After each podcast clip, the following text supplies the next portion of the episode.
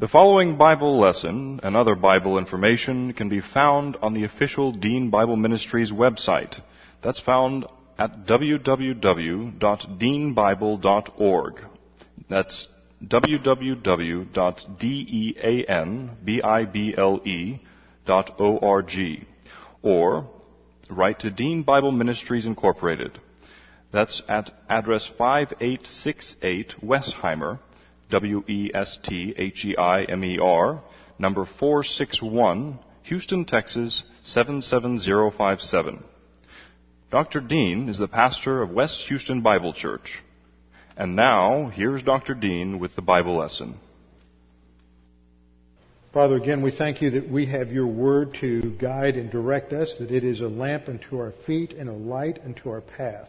Scripture says it's in the light of your word that we see light, which means that your word becomes our thinking and therefore informs every dimension of life for us. For your revelation is sufficient, your word is sufficient, your grace is sufficient. Now, Father, as we study your word, we pray that we would be submissive to the teaching of your word and that you would help us to understand these things and see how they apply in our own lives. We pray this in Christ's name. Amen. Okay, the Bible. What's so significant about the Bible for the believer? The Bible informs us. It is God's communication to us, and it teaches us how to interpret everything in our experience. We can come up with all kinds of things that are true with a small t, just on the basis of empiricism or rationalism, but we don't really know ultimately how to interpret things around us, society, societal functions, politics, government, law, education. All of these things ultimately are informed for the believer from the Word of God, so that the Word of God becomes the starting point for all knowledge. The Word of God becomes the starting point for interpretation. And it is on the basis of the Word of God that... Okay. All right. As I was saying, the Bible is God's word to man. It's not just man's word about God. It's not just man's word about his religious experience with God. It is God giving special revelation to man, and on the basis of that special revelation, then man is able to understand and properly interpret his environment. But because of sin, and because of arrogance, and because of the way sin affects human thinking, man seeks to interpret and define his environment, whatever that entails, whether it's nature, whether it's society, whether it's government, politics, law, economics, history, any of the dimensions of human experience or human intellection. Man seeks to interpret that autonomously, that is, independent of God's revelation. But this believer comes along, and because of the information that we have from the Word of God, then we're able to understand what is going on in different arenas of life. Specifically tonight, we're looking at an area involving social relationships. And this comes out of our study from the study of Sodom and Gomorrah and God's judgment on Sodom and Gomorrah and their sexual sin, specifically homosexuality. And so we're asking the question, what does the Bible teach about homosexuality? Now, we don't want to make the mistake that some extremists do of singling out homosexuality as a unique sin. The Bible does not portray it as a unique sin. There are certain elements about it that are more perverse and more damaging socially than other sins, but there are other sins that are have equal or nearly equal damaging social consequences. All sin is sin before God, but not all sin in the human realm has the same consequences in terms of human relationships, human society, and in terms of the success or failure of a culture. You go back to Leviticus, and you see that homosexuality is prohibited within the Mosaic Law.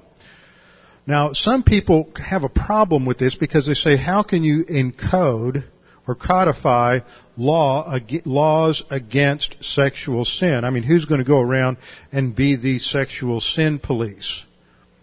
Well, see, if you even ask that question, your starting point, your presupposition for asking that question is not biblical, because the New Testament commentary on the law is that the law is holy and just and perfect.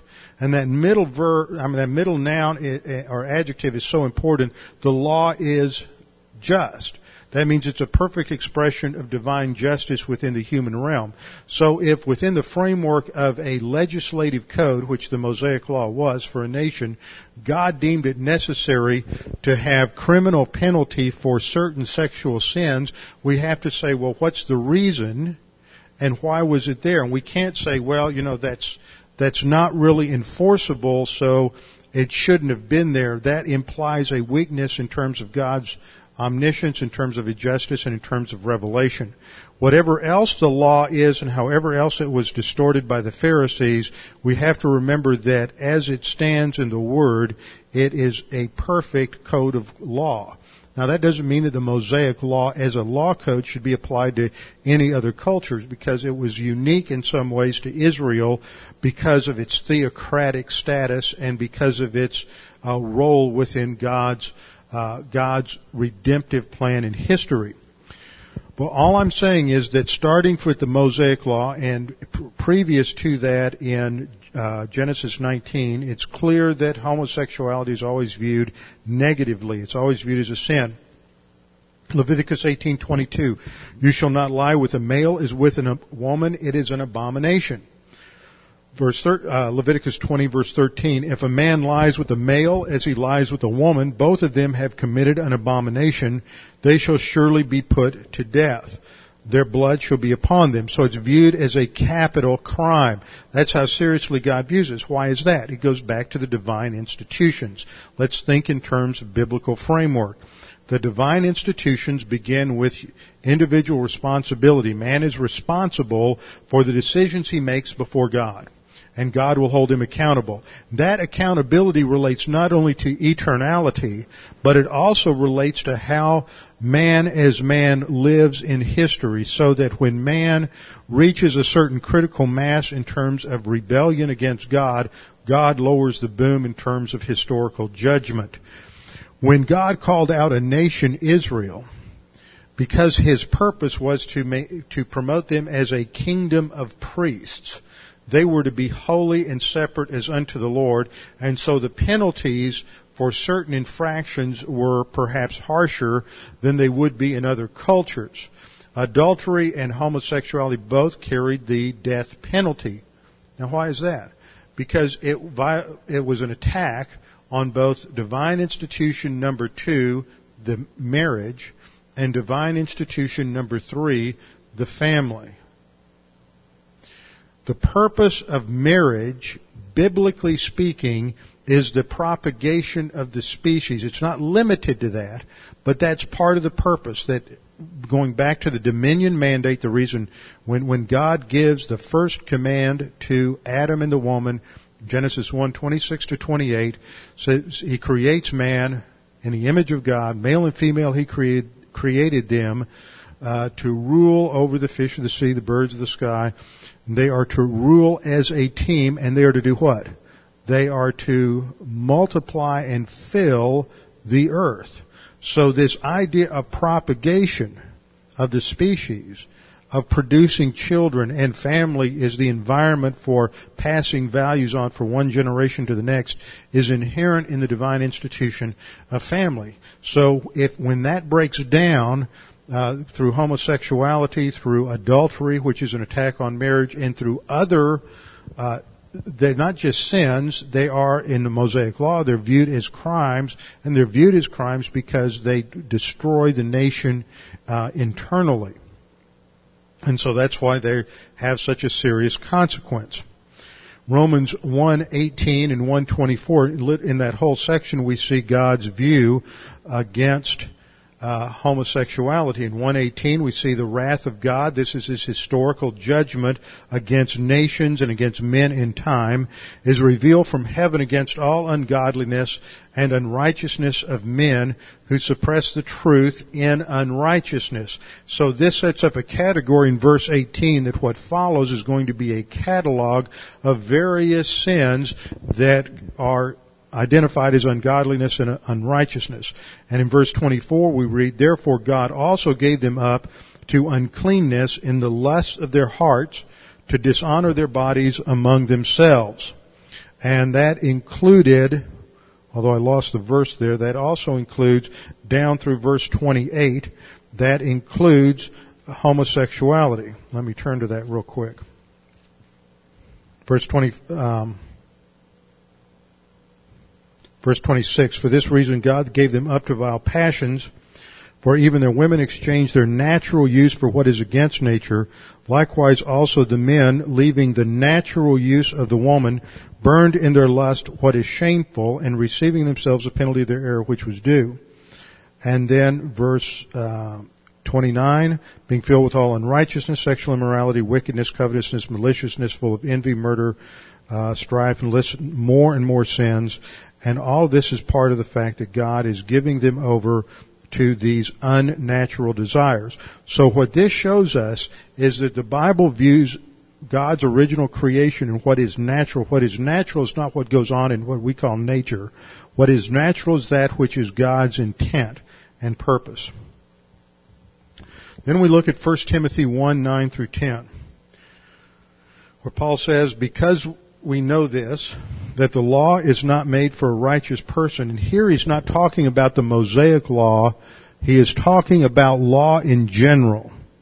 "The law is not made for a righteous person, but for the lawless and insubordinate." See, the purpose for law in principle is to rein in disorder, criminality, and anarchy.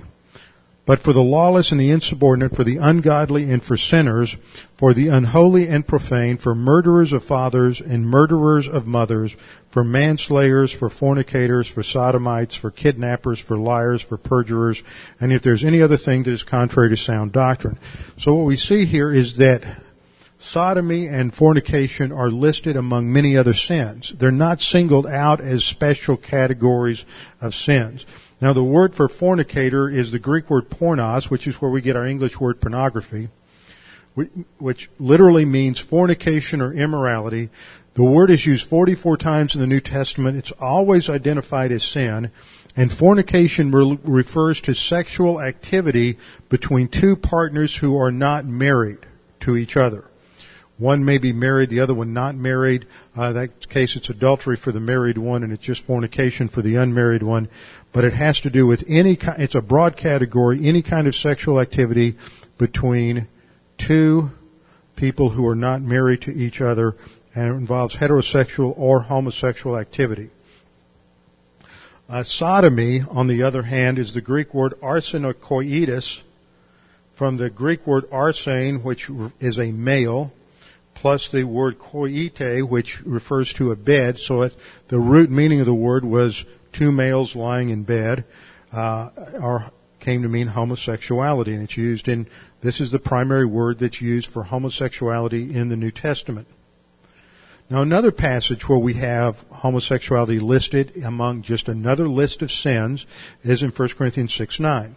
"Do you not know that the unrighteous will not inherit the kingdom of God? Do not be deceived, neither fornicators, nor idolaters, nor adulterers, nor homosexuals, nor sodomites, nor thieves, nor covetous, nor drunkards, nor revilers, nor extortioners will inherit the kingdom of God."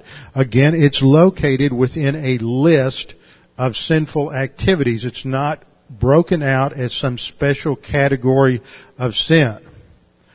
All sin is a violation of the standard of God, so all sin falls into that category and must be treated the same. Every one of us has different sin patterns. Some of you are arrogant. Some of you are liars. Some of you are deceptive. Some of you have trends towards one kind of sexual aberration. Some of you may be another one. Some of you are covetous. Whatever it may be, those are the trends of your sin nature. And it's not for us to necessarily judge someone just because they have their particular sin or not. That's what God is going to do. But we have to have certain standards in terms of society, which is what we're going to look at. Now, in 1 Corinthians 6, 9 through 10, the word fornicator is from the word pornos, as we just saw in 1 Timothy 1. The word adulterer is a more restricted term. It's the Greek word moikos, and the root meaning of moikos is unfaithfulness to a covenant. That's why it applies to spiritual adultery, because the believer is being unfaithful to God. And when it applies to marriage, they're being unfaithful to the marriage contract. So this word is often used to describe those who are married and engage in sex with those with whom they are not married, breaking the marriage vow. The word homosexual here is the word malakos, which is, in some versions, it's translated effeminate, and the root meaning, literal meaning of the word had to do with that which was soft to the touch. Often it was applied to clothing that was made of a particularly soft material, and figuratively it referred to a man who was effeminate and allowed himself to be sexually abused in homosexual relationships. And then we have the word sodomite, which is a translation of the same word we saw over in 1 Timothy 1, arsena coitus, once again referring to a homosexual. So you have four words there: fornicator, adulterer, homosexual, and sodomy. They're all broken out as part of this list of sins. There's similar lists in other passages, such as Galatians chapter 5, 19 through 21, the works of the flesh. You have other passages in Ephesians chapter 4, Revelation 21, which indicate that those who continuously participate in certain sins forfeit their rewards and an inheritance in the kingdom. The point that I'm saying is that we have to understand that the Bible clearly tells us that these are sins, these are wrong. And we live in an era today when there's a homosexual lobby, a homosexual political activist lobby that wants to promote the idea that homosexuality is normal and healthy, and there are no consequences for allowing homosexual relationships, permitting homosexual relationships or same-sex marriages in our culture. And this is just another sample of what is going on in terms of culture wars. We have in this country a historical foundation that is built on Judeo-Christian ethics. In other words, the founding fathers, whether they were believers or not, their thinking was informed by biblical theism, that there was a God, that God interacted with mankind. He had revealed absolutes to mankind, and they thought within this absolute framework. And so they built this into the Constitution, into the law of the land, that it was necessary in order to preserve and protect a nation from the baser desires and elements within the nation, that there should be laws that applied even to sexual activity, because they recognize that if there is a legal permissiveness, then this rolls over into a moral permissiveness that ultimately erodes the integrity and the virtue of the nation, and then the republic will collapse. And so that was biblical theism. But today we operate on a worldview that is called naturalism. And these are in collision. And we see this collision day in and day out. And if you are a believer and you understand what the Bible teaches, you know that over and over and over again, you run into issues and application of the law to society, to social issues, and you are informed because you understand what the Bible says. And so you will approach these from a different vantage point.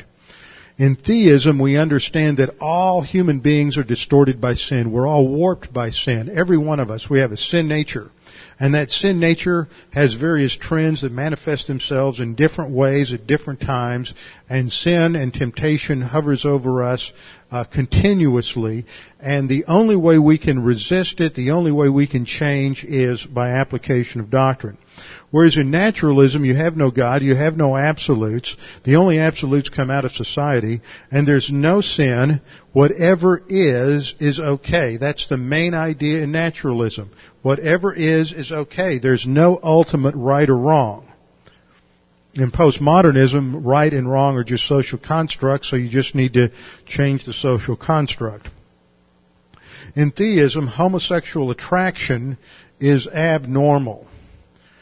Ever since the fall, we live in an abnormal world. The world was created without death, without any sin, and that was normal. When the fall occurred and the consequent curse on all of creation as a result of sin, everything, much of what we experience is abnormal. It is less than what God intended. In naturalism, though, homosexual attraction is normal. Heterosexual attraction is normal. Whatever is normal. Goes back to your ultimate value. Whatever is okay. There's no such thing as sin and evil. In theism, therefore, because all men are warped by sin, homosexual attraction is abnormal. Therefore, all homosexual attraction is sin. Whereas in naturalism, all homosexual activity is okay. All activity is okay. Because you don't have an overriding absolute. In theism, though, there is forgiveness for sin. Forgiveness for all sin. There is no sin that is not taken care of by the grace of God and the cross of Christ. And change is possible. And in the Christian life is all about change. That's what sanctification is all about, transforming us into the image and likeness of Jesus Christ. So a Christian who is growing is a Christian who is changing as the Word of God and the Spirit of God change and transform your life. In naturalism, there's no guilt for anything. Nothing's wrong, so there's no guilt. I'm okay, you're okay. And change is not possible. Homosexuals are born that way. That's what they claim. So this is why we have this battle that goes on in our culture today. And 100 years ago, it would have not been necessary to have taken as much time investigating some of these things as we are tonight. But we have to today because of the culture in which we live. We live in a world where there is an active homosexual lobby that is constantly pushing and pushing and pushing to change society. And this, if they have their way, will have long-term damaging consequences socially. So believers have a responsibility to function as believers in terms of being salt and light. Now let's look at some of the myths about homosexuality. There's 4 myths I want to look at. First of all, the myth that homosexuality is normal, healthy, and desirable. Second, the myth that homosexuals are born that way. I got into a discussion with someone not long ago, and they said, well, how can you believe that homosexuality is wrong? They're born that way. And I said, no, they're not. There's absolutely no evidence that they're born that way. Oh, yeah, you hear it on the news all the time. The media says it. In fact, just 2 weeks ago, I was watching Geraldo Rivera and Bill O'Reilly in a conversation, and they were talking about child molesters and pedophiles, and Geraldo made some statement related to homosexuals and said, yeah, but they're born that way. And it went completely unchallenged. And it's these kinds of statements that you hear from the media, hear from different celebrities, hear from certain others in our society. And it's a myth that just keeps promoted. People believe that. They're born that way. There's a gay gene.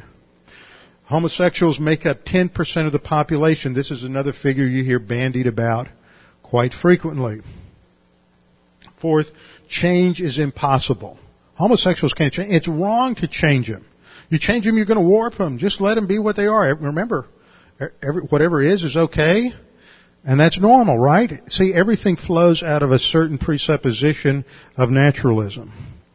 Okay, let's examine that first myth. Homosexuality is normal, healthy, and desirable. Their view is, quote, homosexuality is not an illness. It is not something that needs to be cured. We are normal, natural, and healthy people. That was a statement by Perry Jude Radicek, member of the National Gay and Lesbian Task Force on Nightline.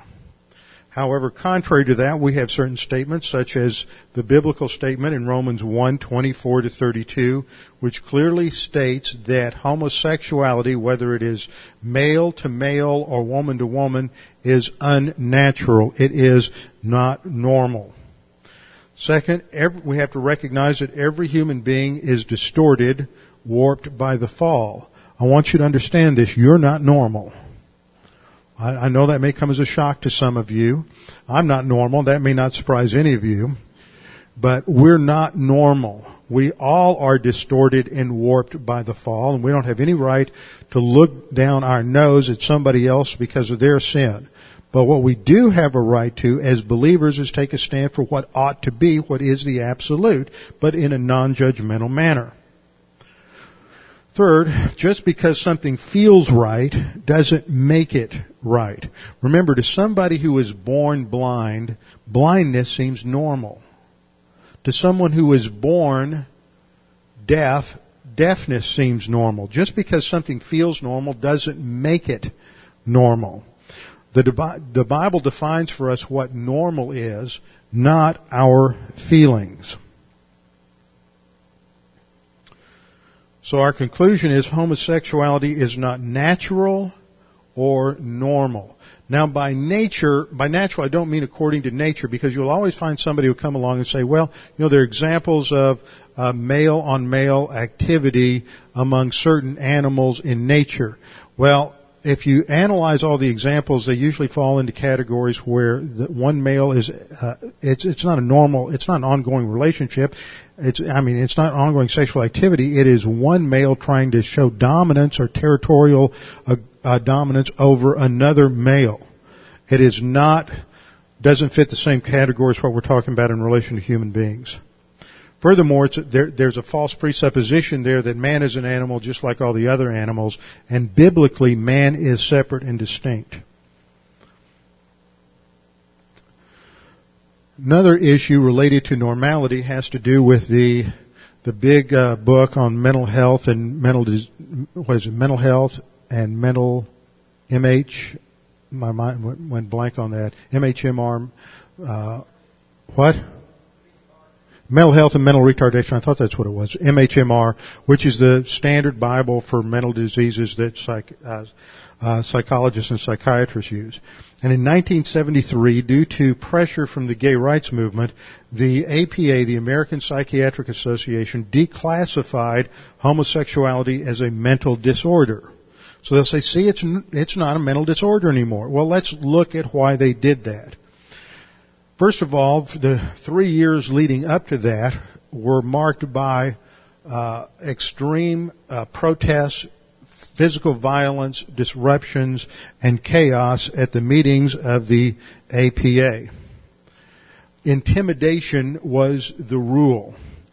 Finally, in 1973, they mailed out a ballot to the 25,000 members of the APA, and only 25% responded. So that means that only about 6,000, a little more than 6,000 members responded, and only 58% of those voted in favor of declassifying homosexuality as a mental disorder.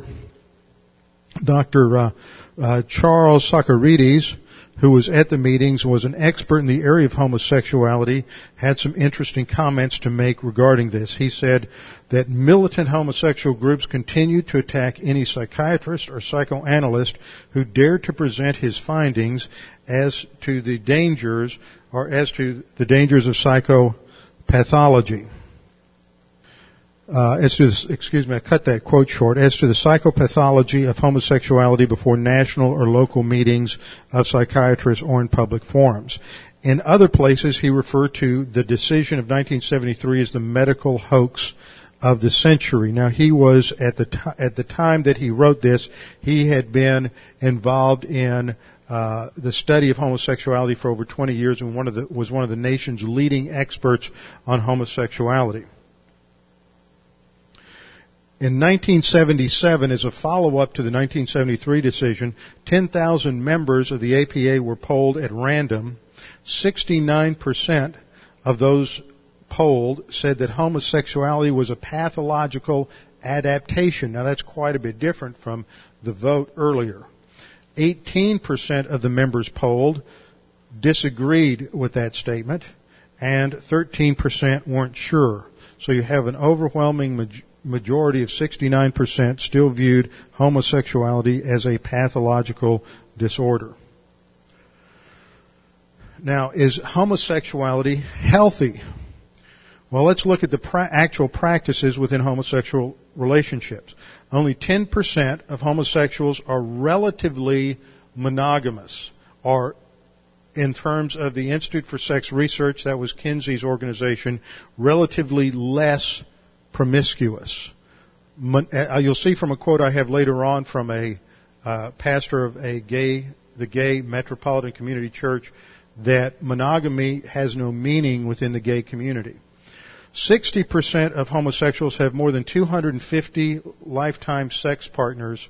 28% have more than 1,000 lifetime sex partners. 79% admit that more than half of their sex partners are strangers. And lesbians, though they are less promiscuous than males, they are more volatile and unstable in their relationships. Now, this does not fit anyone's definition of that which is healthy. In contrast, the Bible says that any sexual activity outside of marriage is fornication and is a sin and therefore is destructive. Sin by definition is self-destructive. There are 44 references to fornication in the Bible, all in the context of describing it as sin, and homosexuality is never mentioned anywhere in the Bible in a positive context.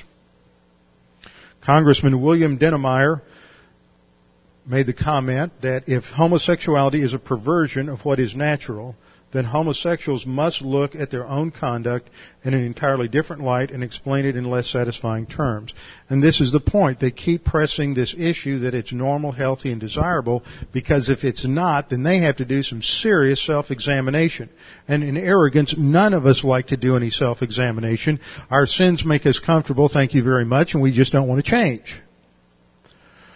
But, you know, I don't know why they get the right to legitimize their sin. I want to legitimize my sins, okay? Don't you? That's the issue. Ongoing myths about homosexuality. Homosexuals are born that way. This is perhaps the most promoted myth, widespread myth, and the most erroneously held myth. There is, first of all, no evidence of a gay gene. None whatsoever. Just think about it, if there was a gay gene and homosexuality was inherited, it would have died out. Just stands to reason. It's not going to be promoted. This whole idea of a gay gene was allegedly substantiated by a 1991 study by Dr. Simon LeVay, who admits himself that he was biased in his analysis because he's a homosexual.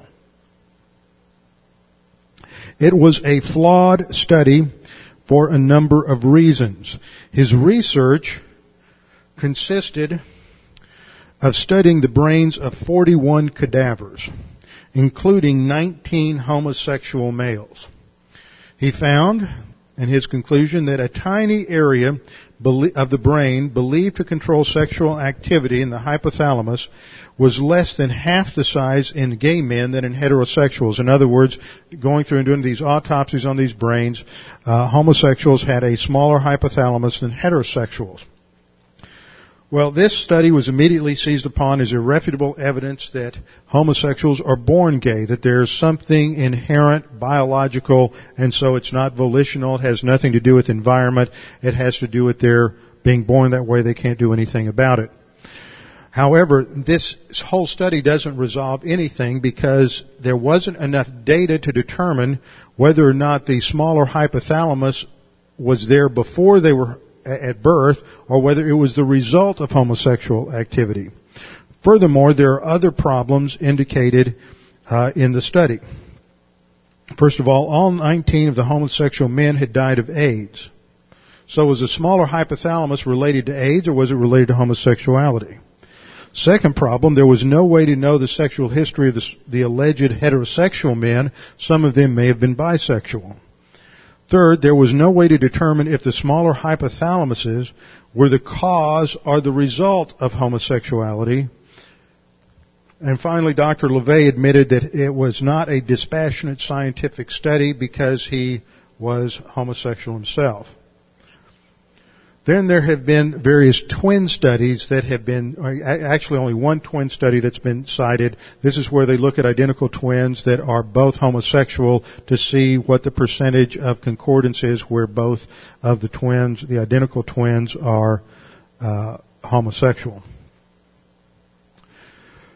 William H. Masters, a co-director of the Masters and Johnson Institute, well known for their studies in sexuality, stated that the genetic theory of homosexuality has been generally discarded today. John De Cecco, the professor of psychiatry at San Francisco State University and also editor of the 25-volume Journal of Homosexuality, wrote in a 1989 USA Today article, quote, "The idea that people are born into one type of sexual behavior is entirely foolish. Homosexuality is a behavior, not a condition, and something that some people can and do change, just like they sometimes change other tastes and personality traits." Now, this is from a homosexual. So there is no such thing as a gay gene. Homosexuals aren't born that way.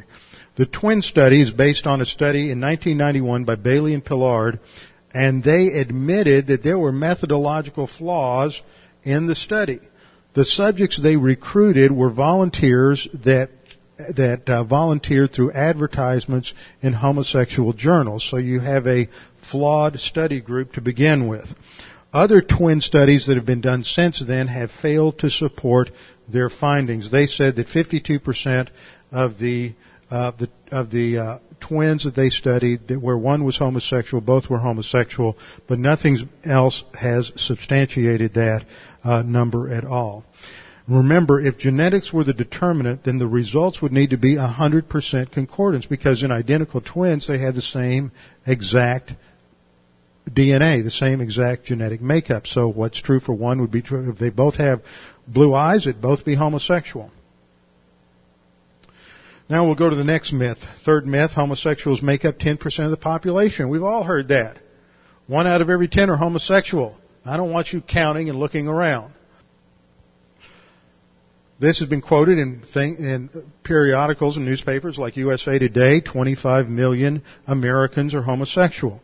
Washington Times states 10% of men, 5% of women are homosexual. American Psychiatric Association said 10% of Americans are homosexual. Now, where do they get this number? Where does that come from? It comes from a 1948 study done by William Kinsey. It's a very famous study. Now, in that study, he looked at 5,300 subjects. 25% of those 5,300 participants in the study were prison inmates. 44% had had homosexual relations in prison. Get a lot of Saturday Night Brides in prison.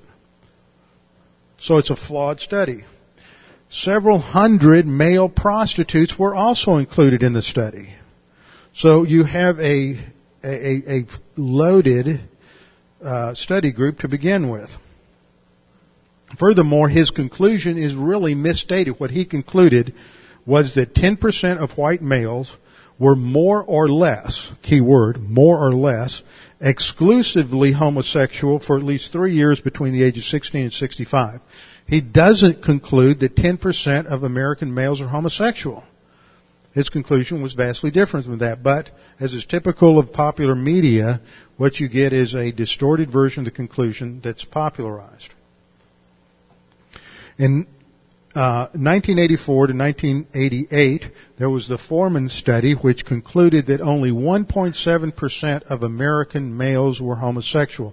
Now, if you have a political movement, it's a vastly different issue if you've got 10% of the population versus 1.7% of the population. University of Chicago in 1989 studied and had a study that came out and said that less than 1% of American males were exclusively homosexual. See, we've just been brainwashed by this propaganda machine from the whole gay movement. Finally, they say that change is impossible, but this just isn't true. As a believer, we know that change is always possible. God is in the business of changing us from dirty, rotten, stinking sinners who are self-absorbed to believers who are mature and who bring their sin nature under control through walking by the Holy Spirit. The fact that change is impossible is contradicted by the large number of testimonials from ex-gays. There are a number of ministries that are related to helping those who are coming out of the homosexual lifestyle. I met a man up in Connecticut when I was up there named Stephen Bennett, and he has Stephen Bennett Ministries, and you can check him out on the internet. And he was deeply immersed in the homosexual lifestyle until he was in his early 20s. He's been married now for 14 years, has two beautiful daughters and a beautiful wife, and has a tremendous ministry to helping homosexuals come out of that lifestyle. So you have numerous Christian ministries that help those with homosexuality. You have story after story after story. So we conclude that through the Spirit of God and the Word of God, all sin can be dealt with. So we've collapsed the entire foundation for the gay rights agenda. Now the big issue right now, of course, is same-sex marriage. And this is what gets all the press, and you've had a couple of court decisions in California. Legislature just passed a bill to allow same-sex marriage, which the governor is probably going to veto. And Texas has a Proposition 2 coming up on the November ballot related to approval of a marriage protection amendment. And so this is a hot issue. What are Christians supposed to think about same-sex relationships? Are they just okay? Is this just a good thing because they commit to a legal contractual relationship? Well, what are the facts? First of all, the whole idea of same-sex marriage is an attempt to meet legitimate needs. That is, we all have needs for acceptance, approval, affection, love, relationship. And it's an attempt to resolve that in illegitimate and ungodly ways. And it is never the job of law to substantiate that which is evil. Second, homosexuals are outside of God's created intention for sex. There is a complementary facet to the male-female soul and the male and female body. Just one example of this, if you hadn't thought about it, when God lowered the boom and the curse and explained the different dynamics of the results of sin, the impact of sin on the woman was different from the impact of sin on the man. And that had to do with the fact that the woman's soul is different from the male soul. And so God has designed marriage to be one man and one woman because of the way He designed men and women. Third, marriage is an earthbound illustration of Christ and the church. We know this biblically. The Bible defines what marriage is. In marriage, you have Christ and the church, and it's two different entities. They're not the same entity. Fourth, according to Romans 1, the worship of the creature, even as that works itself out in illicit, unnatural sexual activity, is a form of idolatry. Romans 1:18 and following. Same-sex relations are destructive and dangerous. Study after study after study documents this. It is unhealthy for society. And what they're trying to do is maintain a facade of normalcy and legitimacy. What they want to do is, by legitimizing same-sex unions, they want the sanction of law that their sins are just fine. And the next step is that anyone who says that homosexuality is a sin is going to be guilty of hate speech or some kind of criminal speech that won't be protected by law, and we'll have a whole bunch of pastors going off to jail. The homosexual marriage and the homosexual lifestyle is not parallel to a heterosexual lifestyle. Heterosexual marriages, 57% last over 20 years. There's stability there. That's a purpose for marriage. It provides stability and a context for the promotion and teaching of values to the next generation. Homosexual relationships average 2 to 3 years in length. Only 5% last over 20 years. They are incredibly unstable. 70% of men are faithful in a heterosexual marriage.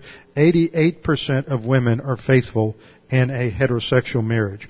But homosexual relationships are characterized by promiscuity, and they have hundreds of sexual partners over a lifetime. In a heterosexual marriage, the man and the woman are committed, and they are faithful and stable. in homosexual relationships, men have traditionally or 3 to 5 outside partners. This is pretty normal. Even in a so-called monogamous homosexual marriage or homosexual union, they will each have 3 to 5 outside partners. In Holland, it's 8. Those who have been together for more than 5 years, not one has been completely monogamous in the studies. In lesbian relationships, they're very volatile. There's domestic and emotional violence, which is characteristic and usually in the background of various lesbians. Now, here's a quote from Reverend Troy Perry, who's the founder of the Metropolitan Community Church, which is the largest homosexual church in America, and this was from an interview in the Dallas Morning News. He said, monogamy is not a word the gay community uses. We talk about fidelity. That means you live in a loving, caring, honest relationship with your partner. You're honest about the other men in your life as well. Because we can't marry, he says, we have people with widely varying opinions as to what that means. Some would say that committed couples could have multiple sexual partners as long as there's no deception. Each couple has to decide. So there's no such thing as monogamy or faithfulness, and they twist the meaning of these terms. Heterosexual marriage, people live longer, have happier lives. Homosexual relationships, you have health problems, AIDS, higher risks of sexually transmitted diseases. There's 3 times the rate of alcoholism and drug abuse in homosexual relationships. There's much more promiscuity and a higher rate of domestic violence, and there is a shortened lifespan. In a heterosexual marriage, marriage is the best place to raise healthy children. But homosexual relationships put children at risk. And remember, marriage and family, in one sense, are all about the children.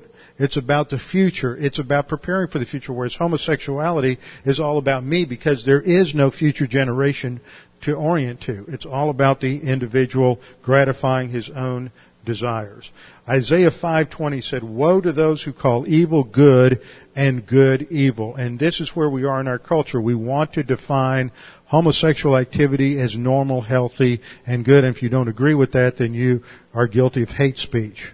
So we are warping our values and reversing them. Now, can a homosexual be saved? Now, there are some people, I know y'all don't believe this, but there are some people who think that it's an unforgivable sin. You can't be saved if you're a homosexual. But that's not true. Homosexuality is not an issue in salvation. No sin is an issue in salvation. The issue in salvation is faith alone in Christ alone. So if you're not saved, the issue is trusting Jesus Christ as your Savior. If you are saved, the issue is learning to walk by means of the Spirit. And it's the same for all of us. We just have different sins. Homosexuality isn't the area of weakness that we deal with, perhaps. All Christians struggle with sins that easily beset us, according to Hebrews 12:1. We all have areas of weakness we struggle with and we struggle with during our whole lives. Christians can be bigots, adulterers, liars, thieves, murderers. The list goes on. There's no sin that you can commit as an unbeliever that you can't commit as a believer. There's no sin that doesn't dominate your lifestyle as an unbeliever that may not dominate your lifestyle as a believer.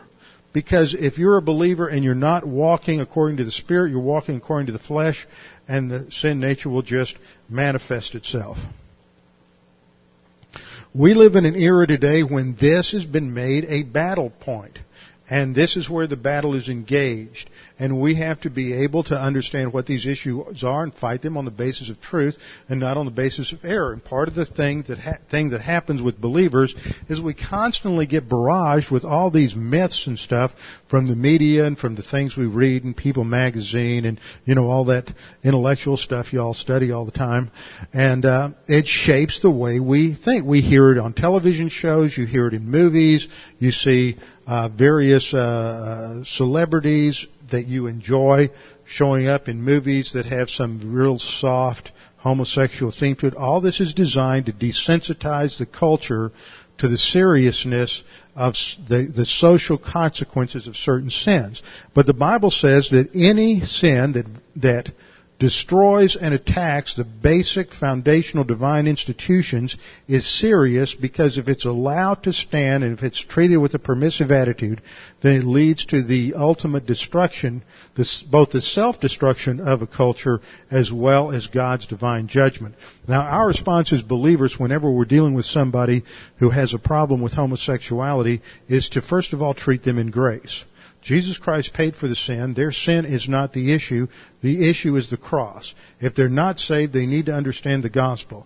If they are saved, they need to understand that God forgives them, that guilt can be dealt with because of 1 John 1:9, and that all sin can be handled by the Word of God, and there can be a victory over this in their Christian life. It's happened to thousands and thousands of homosexuals who have been saved, or homosexuals who have come back to their Christianity. So there is a message of hope. What we need to be about is not a message of condemnation, but a message of hope. But then on the other hand, as citizens of the nation who have a right to vote, then we have to take what we learn from the Word of God and apply that in terms of our own personal involvement in national politics. This is just another topic, why we've had to cover this. It's not one of my favorite issues to discuss, but I think it's something we all need to be aware of so that we can make decisions from a position of strength and not from a position of weakness. Let's bow our heads and close in prayer. Father, we thank you that we have your word to go to, that it informs us about every issue in life, and that it gives us a value, an absolute standard by which we can judge everything, by which we can evaluate society around us and people around us, and we can come to have an impact as believers on our society for the truth and that which is healthy and promotes health and freedom and stability in a nation. Father, we pray that you would help us to understand the things we studied tonight and give us an attitude of grace toward those who suffer from this particular sin, as well as other sins, that we may stand as those who can give the gospel clearly without getting it cluttered up by self-righteousness, and that as believers who are to function as salt and light in our culture, that we can do so from a position of knowledge and a position of strength. We pray this in Christ's name. Amen.